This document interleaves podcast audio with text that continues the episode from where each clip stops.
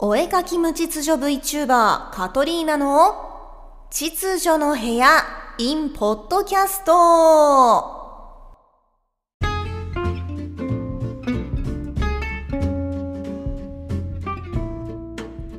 ごきげんようカトリーナです。こちらはお絵かき無秩序 VTuber カトリーナによるラジオ番組秩序の部屋 in ポッドキャストです。私の日常のお話やお仕事で絵を描く時のお話などをポロポロ喋っておりますのでふーん面白い女と思った方はぜひお聞きください。毎日学校にお仕事にプライベートに大忙しの皆様と一緒に日々を生きておりますのでどうぞよしなにということで皆様いかがお過ごしでしょうか。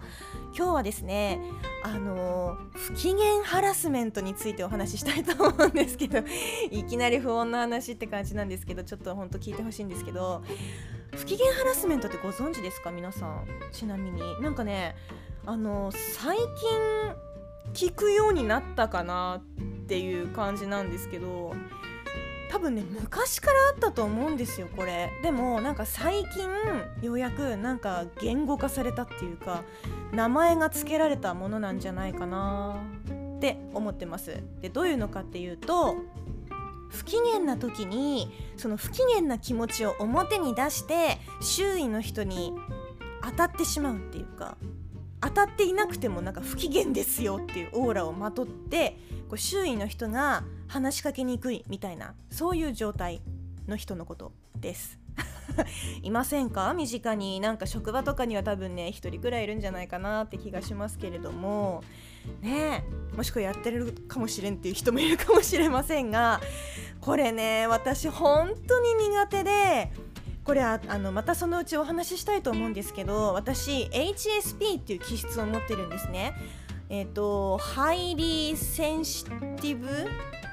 Person だっけ、まあ、とにかくあのとっても繊細な人っていう5人に1人いるとされている性格の一つです。なんか病気とかじゃなくて性格の一つですね。HSP っていう。でこの HSP って結構その周りの人間の感情に左右されやすかったり人の感情をこう汲み取ってしまう読み取ってしまう。これが過剰に読み取ってしまいがちになるので例えばあの楽しく話してる人と一緒にお話ししてると楽しい気持ちになるけどすごい不機嫌な人と話してるとすっごい気持ちがこうなんかもうどんよりさようならって感じになるんですよ。でそれが多分普通の人よりも顕著に出やすいタイプの人たちのことを、まあ、今すごい大まかにお話ししましたけど、まあ、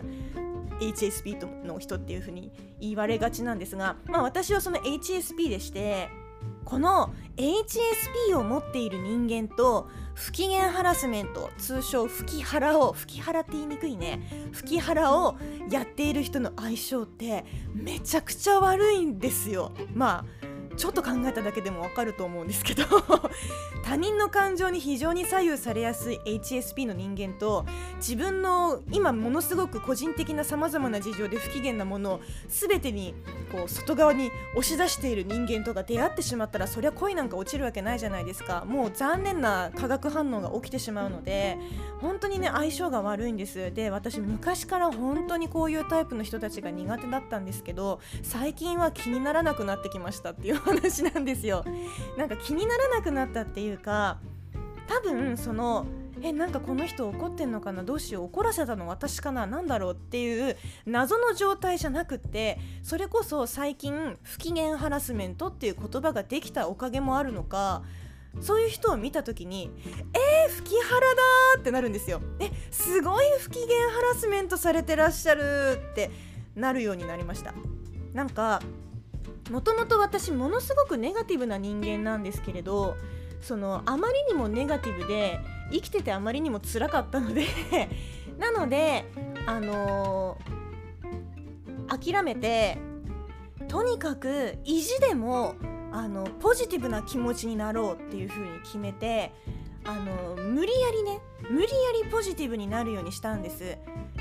だから例えばどんなにネガティブな気持ちになっても少しでももう本当に1ミリくらいでもポジティブな要素があったらそれをなんかもうピザ生地のようにねすごい広げて伸ばして広げて伸ばしてこねてこねて伸ばしてでもポジティブなことにしようっていう考え方をした結果あのすごい分厚いポジティブという外角で武装されたネガティブな女が出来上がったわけなんです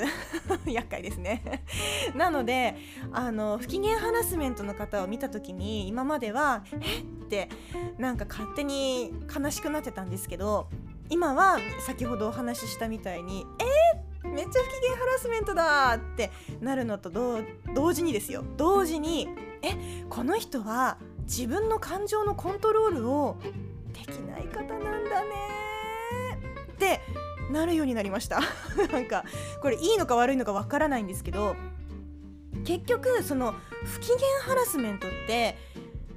なんか例えば誰かによって不機嫌にされたまたは自分自身の都合で今すごく個人的な事情で不機嫌になっている。っていう、まあ、とにかく何でもいいんですよ。その不機嫌になった理由は。自分からだろうが他人からだろうが何でもいいんですけどそれを関係ない周りにまき散らしているという時点で感情の線引きができていない証拠だし自分は感情のコントロールが下手くそな人間ですよっていうアピールにしか見えないんですよ。不機嫌ハラスメントしてる方がもしこれ聞いてらっしゃったら本当に申し訳ないんですけどでもこれ気をつけてくださいって感じなんですが本当にねただ単に自分の感情のコントロール能力が乏しいっていうことをアピールしているに過ぎないんです。だからあの不機嫌ハラスメントをねしてらっしゃる方がいらっしゃった場合私はもうすぐに「えこの人感情のコントロールもできないの?」っていう風になっちゃったんですね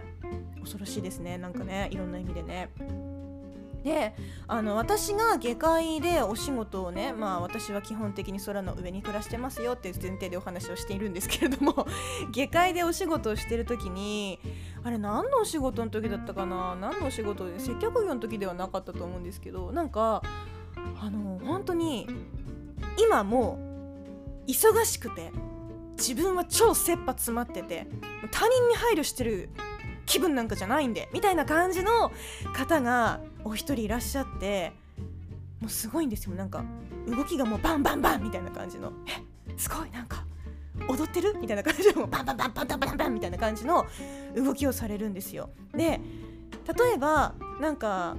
ねちょっと今手持ち無沙汰になっているスタッフがこう壁の方でね寄りかかってなんかおしゃべりとかしてた。その壁にその方が使う書類とかがこう置いてあった時のもう無言の圧がすごくて無言で邪魔なんだけどどいてくんないみたいな感じのもう風圧が来るんですよ。歩いてくる時点で。私はそれを横から見てたので私は邪魔じゃなかったんですけどあ多分そこ邪魔になってるなーって思った瞬間にはもう風圧でそのそこでおしゃべりしてた方々は吹き飛ばされてたんですが。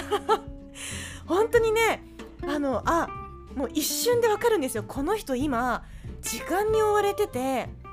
ここでぺちゃくちゃ喋っている別のスタッフには若干の苛立ちを覚えていてそれをいいもしないし態度で表しはしないけど風圧で教えてくれたんだっていうのがすごい伝わってきて可愛らしい人だなって思いました。なんか人間らしいなって思って。うん。やっぱりねそのどうしてもどんな時だって平常心でいられるわけではないし私ももちろんそうだし皆さんそうだと思うんですけれども平常心でいられなくても平常心を心がけようとしている人っていうのはやっぱりわかるじゃないですか。あこの人多分今すごい苛立ってるけど関係ない私には当たらないように笑顔を心がけてくれてるんだろうなとかっていうのってやっぱり伝わるんですよ、まあ、特に私はねその HSP っていう気質っていうのもあるとは思うんですけどやっぱりそのいい意味で取り繕おうとしてくれているのって伝わるからそういうのをしてくれたら全然問題ないんですよ。感情のコントロールができてるから。でもそういうのしないでもうむき出しの感情のままこう当たってこられるともうなんかわーっていう気持ちになっちゃうので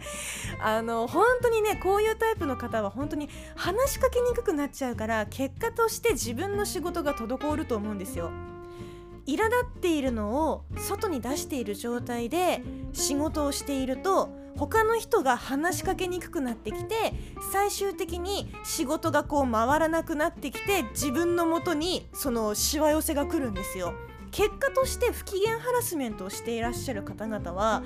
自らの首をねこうねギリギリギリバッツンって締めてるわけなんですよ。絶対やめた方がいいと思いましたで私ぶっちゃけその何でもかんでもハラスメントハラスメントっていうのもどうかなって 若干思うんですけどでもなんかこの不機嫌ハラスメントっていう言葉が最近生まれたことによってあこの人は今不機嫌ハラスメントをしているっていう風に自分の中で線引きができるようになったので非常に助かってますね。何でもかんでもね言語化すればいいっていうわけではないとは思うんですがなんかこう解像度が上がったっていうかあの自分の中でのこの人の分類場所が分かったっていうかなんかどこに属する人なのかなってすごい怒りっぽい人なのか話しかけられたくない人なのか私のことが嫌いな人なのか今すごくお腹が空いてる人なのかみたいなもうなんか分類がどこになる人なのかが分からないなっていう状態から不機嫌ハラスメントをしやすい人っていう分類にこうポンと整理することができるのでちょっとね助かったなっていうお話でした。もしこれを聞いてらっしゃる方の中でああやってるかもしれんなっていう方いらっしゃいましたら気をつけましょうね。はい。ということで不機嫌ハラスメントのお話でございました。人の振り見て何とやらって言いますからね。はい。ということでということでということで。いつだってこの締めくくりの時はどうやって締めたらいいのかわからなくなるんですよ。ね。じゃあそれではお釣りなごきげんよう。バイバーイ。